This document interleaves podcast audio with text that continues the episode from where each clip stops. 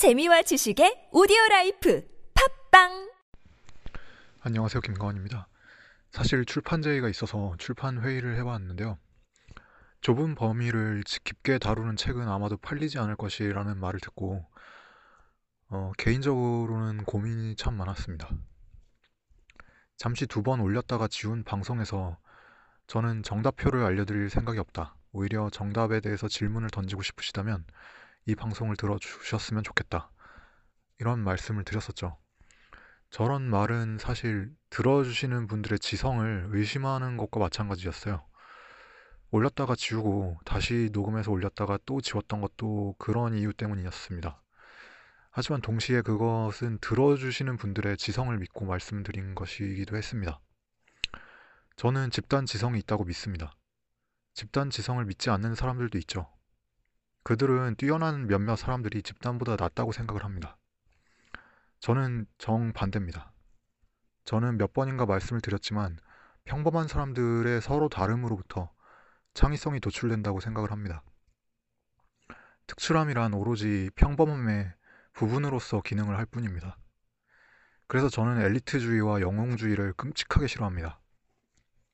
어쩌면 집단 지성의 존재는 증명이 불가능할지도 모르지만 저는 집단지성이야말로 민주사회의 희망이라고 생각을 합니다.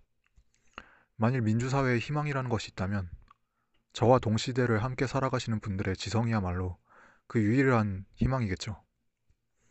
저는 대한민국 헌법에 명시되어 있는 3.1운동의 정신이라는 것이 실제한다고 믿습니다. 다시 한번 참 부족한 방송을 들어주시는 분들께 감사하다는 말씀, 그리고 좀 늦었지만 새해 복 많이 받으시라는 말씀을 드리면서 오늘은 펠로폰네소스 전쟁에 대해서 말해보도록 하겠습니다. 펠로폰네소스 전쟁은 지중해를 둘러싼 어지간한 그리스의 폴리스들은 모두 다 참전을 했던 전쟁이었습니다. 이 전쟁에서 당시 사람들이 생각할 법한 최악의 참사는 모두 다 일어났어요. 전염병, 테러, 암살, 학살, 강간, 도시 파괴 등 그 시대에 일어날 수 있는 모든 종류의 비극들이 50년에 걸쳐서 일어났고 그 결과 그리스 문명은 철저한 몰락을 맞이하게 됩니다. 서구의 역사가들은 아테네를 마치 민주주의를 위해서 몸바쳐서 싸운 정의의 기사 마냥 축혀 세우는, 세우는 버릇이 있습니다. 페르시아 그리스 전쟁 또한 전제주의에 맞서서 싸운 민주주의의 위대한 승리로서 바라보는 경향이 있고 그들은 페르시아를 악으로 아테네를 선으로 은연중에 설정을 하고는 합니다. 펠로폰네소스 전쟁도 마찬가지입니다. 특히 영국 또는 미국의 역사가들은 아테네와 자신들의 나라를 동일시하면서 스파르타의 과두정에 대항했던 아테네, 아테네의 민주정을 위한 정의로운 전쟁이었다는 식으로 평가를 하곤 하는데요. 아테네는 해군국, 스파르타는 육군국이라는 점에서 영국과 미국은 아테네에 감정이입을 하는 경우가 많습니다. 그럴 경우에 물론 스파르타는 독일 나치의 상징이 되게 되죠. 아테네도 스파르타 못지않게 펠로폰네소스 전쟁의 원인에 책임이 있었습니다. 아테네는 단지 아테네 시민권자들에 대해서만 평등과 자유를 허락했을 뿐이었죠. 만일 아테네가 선하고 민, 정의로운 민주정의 나라였고 스파르타는 과주정을 실시하는 사악한 국가였다고 한다면 왜 펠로폰네소스 동맹은 진작에 왕해되지 않았는가가 설명이 되지 않습니다. 스파르타의 군사력이 두려워서 그랬다는 말은 적절한 해답이 되지 못하죠. 스파르타는 당시 수천 명의, 수천 명의 공사를 국외로 파견, 파병하는 것도 벅찬 나라에 불과했기 때문입니다.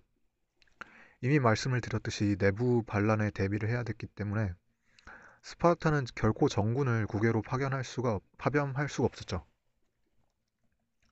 만일 스파르타가 극악무도한 과두제 국가로서 제국주의를 강요했다면 펠로폰네소스 동맹은 벌써 오래전에 와해되었어야 하는 게 정상입니다. 투키디데스는 멜로스와 아테네 간의 대화를 옮겨 적어 두었고 우리는 이를 통해서 당시 아테네의 제국주의적인 시각을 고스란히 읽어볼 수가 있죠. 멜로스인들은 만인에게 공유되는 불변의 정의에 따라서 아테네의 항복, 요구, 항복의, 항복 요구에는 응할 수가 없다고 했지만 아테네인들은 정의란 힘 있는 자가 정하는 것이라며 약자는 이에 순응함으로써 행복과 안정을 얻게 된다고 답을 했습니다. 이게 바로 당시의 아테네인들의 정의에 대한 사고방식이었습니다. 힘이 곧 정의다 이런 사고방식이었죠. 델로스 동맹에 대해서 불만이 산재했던 이유는 델로스 동맹이 동맹국들에게 공납금을 걷어서 아테네 해군의 유지비, 달리 말하자면 아테네 시민들의 생활비로 쓰고 있었기 때문입니다. 덤으로 해군 유지비에 충당을 하고 남는 돈은 아테네의 화려한 건축물들을 신설하는 비용으로 사용을 했고, 그래도 남는 게 있으면 모두 아테네 국고에다가 쌓아뒀죠. 명분상 이렇게 아테네 해군을 동맹국들이 먹여 살려야만 했던 이유는 페르시아에 대항하기 위함이었지만 사실상 아테네는 동맹국들의 돈을 이용해서 자신들의 해군을 유지하며 제해권을 장악하고 제국주의적인 통치를 하고 있었던 거죠. 이 동맹체가 민주적이라는 주장은 명백한 거짓입니다. 스파르타가 2차 펠로폰네소스 전쟁을 벌이면서 들었던 기치가 그리스인들의 자유였습니다. 기치라고 하는 것은 전쟁의 대의 명분을 밝히는 것이죠. 스파르타가 이런 기치를 당당하게 들 수 있었던 이유는 당시 델로스 동맹이 심지어 펠로폰네소스 동맹보다도 반민주적이었기, 반민주적이었기 때문입니다. 물론 펠로폰네소스 동맹도 제국주의적인 성격을 갖고 있었던 것은 마찬가지였습니다. 그러나 전쟁 시 파병 의무를 제외하면 공납금은 거의 없는 수준이었고 각국의 자치권과 독립권이 존중되었습니다. 어설픈 이해대 올로길로 색칠된 색안경을 끼고 보면 정작 보야, 봐야 될 것이 보이지 못하게 됩니다. 정말로 우리가 펠로폰네소스 전쟁이라는 참담한 내전으로부터 배워야 될 것은 보편 자유와 보편 평등을 천명하는 헌법이 왜 민주주의에서 중요하게 다뤄져야 하는가입니다. 헌법적인 정신을 갖추지 못한 민주주의는 현실 속에서 전제정과 별 차이 없는 행위들을 자행, 자행하게 되고 그것은 결과적으로 자기 자신의 파멸을 불려, 불러온다고 하는 사실입니다.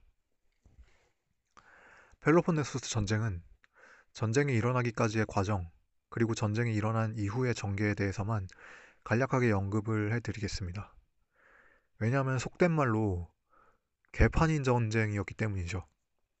페리클레스가 준비한 전략은 강력한 공세가 배제된 지구전의 성격을 갖고 있었고 반대로 스파르타 쪽에서는 예전의 단판 승부식 중장보병, 중장보병 대결만을 염두에 두고 있었습니다. 둘 중 어느 한쪽도 전쟁을 빠른 시일 내에 끝낼 수가 있는 무기를 갖고 있지는 못했습니다. 그리고 그렇게 대책, 대책 없이 전쟁이 길어지는 동안 무질서와 혼란은 증폭되었을 뿐이었죠. 페르시아의 위협이 실질적으로 사라지자 굳건한 듯이 보였던 아테네와 스파르타 사이가 갈라지기 시작한 것이 펠로트, 펠로폰네소스 전쟁의 발단이었습니다. 페르시아에 맞서기 위해 헬라스 동맹을 체결할 당시에 아테네는 스파르타에게 도시의 방벽을 쌓지 않겠노라고 약속을 했었습니다. 그러나 페르시아를 물리치는데 가장 큰 공헌을 했던 아테네는 곧바로 아테네 구, 주변에 방벽을 쌓기 시작했죠. 스파르타는 이에 항의를 했지만 아테네의 태도는 단호했습니다. 스파르타 입장에서는 왜 기존의 약속을 일방적으로 어기냐고 생각을 할 만했고 아테네 입장에서는 사실상 아테네 해군이 주축이 돼서 해전에서 페르시아를 물리쳤는데 별다른 피해도 입지 않은 스파르타가 이제 와서 왜 생색을 내냐고 생각을 할 만도 했습니다. 아테네는 폴리스가 두 번이나 전소를 당하는 피해를 입어가면서 페르시아를 물리치는데 앞장을 섰던 1등 공신이잖아요. 이 사건으로 인해서 스파르타에서는 반아테네파가 득세하기 시작합니다. 이후 아테네가 타소스를 포위 공격할 때 그들은 아테네를 배신하고 아티카 지역을 침공하려고 했지만 내부의 반란과 갑작스러운 지진의 발생으로 이를 실행에 옮길 수가 없었습니다. 그리고 스파르타는 아테네에 대한 적개심을 공공연하게 드러내는데요. 아테네가 스파르타의 내부 반란 진압을 돕기 위해서 왕군을 파병하자 이를 돌려보냈던 것입니다. 스파르타 측은 다른 동맹군들의 지원은 받아들이면서도 유독 아테네 원군에게만 돌아가 달라고 요구를 했죠. 이러한 외교적인 신뢰 때문에 무려 17년간 스트라테고에 선출이 되면서 아테네를 이끌었던 친스파르타파의 거두 키몬이 실각을 하게 됩니다. 그리고 아테네의 황금기를 이끌었던 인물 페르클레, 페리클레스가 새로운 집권 세력으로 떠오르게 되죠. 스파르타는 헤일로타의 봉기 세력을 국외로 추방시키는 것으로 반란 진압을 마무리했습니다. 아테네인들은 스파르타에서 축출된 이들을 받아들여서 나우팍토스에 정착을 시키죠, 시켰죠. 이로써 스파르타와 아테네의 대립은 공식적인 것이 됩니다. 결정적으로 스파르타와 아테네가 1차 펠로폰네소스 전쟁을 일으키게 되는 원인은 코린토스와 메가라가 제공을 했습니다. 코린토스와 메가라는 국경 분쟁으로 전쟁을 벌였는데요. 두 나라 모두 스파르타의 동맹국이었습니다.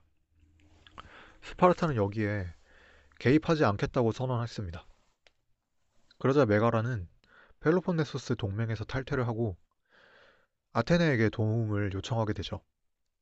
메가라는 어, 지정학적으로 대단히 중요한 위치에 자리를 잡고 있었어요. 메가라의 서쪽 항구인 페가이는 코린토스만으로 통하는 해로를 제공할 수 있었고 이 해로를 이용하지 못한다면 아테네는 펠로폰네소스 전제, 전체를 통과하는 협로를 거쳐야만 코린토스만에 접근을 할 수가 있었죠. 또한 메가라의 동쪽 항구 니사이아는 이아는 아테네 항구로 곧, 곧장 통하는 해로에 연결이 되어 있었기 때문에 만일 아테네의 적군, 적국이 이를 이용한다면 아테네 본국이 적의 침공에 곧바로 노출이 될 수가 있었습니다. 즉 메가라가 스파르타의 동맹국으로 남아있는 한 아테네는 불리한 침공로를 감당해야만 했고 다른 한편으로 스파르타가 침공을 해올 경우 본국이 공격에 취약해지는 위험성이 있었던 것이죠. 그래서 길게 주판알을 굴려보던 아테네는 결국 메가라를 원조하기로 결정을 합니다. 아테네가 메가라 편에 서서 싸우자 스파르타는 코린토스 편에 자연히 서게 되었죠. 처음에는 아테네가 유리했습니다.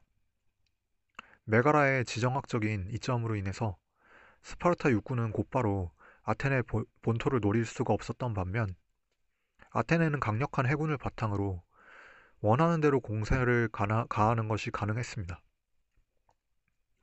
하지만 페르시아를 상대로 했던 이집트 원정에서 참패를 당하고 아이기나를 점령한 뒤에 그 시민틀을 축출해버리자 아테네는 더 이상 동맹 지도국으로서 대의 명분을 갖출 수가 없게 되어 버립니다. 이집트 원정 실패 후 테베가 보이오티아 지역을 수복을 했고 결정적으로 메가라에서 반 아테네 세력이 쿠데타로 집권을 하면서 전세는 아테네에 불리하게 흘러갔습니다. 메가라가 돌아섬으로 인해서 육로가 열리자 스파르타는 펠로폰네소스 동맹군을 이끌고 직접 아테네 본토를 향해서 진군을 했습니다. 발등에 불이 떨어졌던 아테네는 급하게 강화를 제시했었죠. 이로써 기원전 446년의 겨울 30년 평화 조약이 체결되기에 이릅니다. 조약의 규정은 이러했습니다. 아테네는 그간 전쟁에서 얻은 펠로폰네소스 지역의 영토들을 반환한다.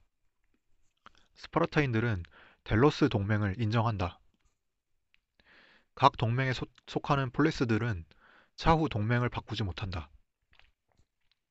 중립국들에게는 동맹을 선택할 자유를 허락하며 향후 동맹 간의 분쟁은 중재를 세워서 평화적인 합의를 통해 해결해 나간다. 이것은 아테네나 스파르타에게나 크게 나쁘지 않은 평화 조약이었습니다. 스파르타야 어차피 펠로폰네소스 지역 외에는 애초부터 관심이 없었고 아테네도 또한 제해권만 잡고 있으면 잘 먹고 잘 살 수가 있는 판에 펠로폰네소스 지역을 굳이 건드려서 긁어 부스럼 만들 필요는 없었기 때문이죠. 아테네와 스파르타 양국 모두는 평화를 지키는 것이 전쟁보다 낫다는 인식을 분명히 하고 있었습니다. 평화 조약 체결 후 곧바로 투리와 타라스 간의 전쟁이 있었고 다시 사모스 섬과 비잔티온에서 반란이 일어났지만 봉기가 일어났지만 델로스 동맹과 펠로폰네소스 동맹 모두 서로에 대한 불간섭 원칙을 지켜나갔죠. 그렇게 10년간 평화는 이어졌습니다. 그 평화를 깨버렸던 것은 에피담노스라는 작은 도시였습니다. 2차 펠로폰네소스의 내용은 다음 시간에 말씀을 드려야겠네요. 즐거운 하루 되시길 바랍니다. 감사합니다.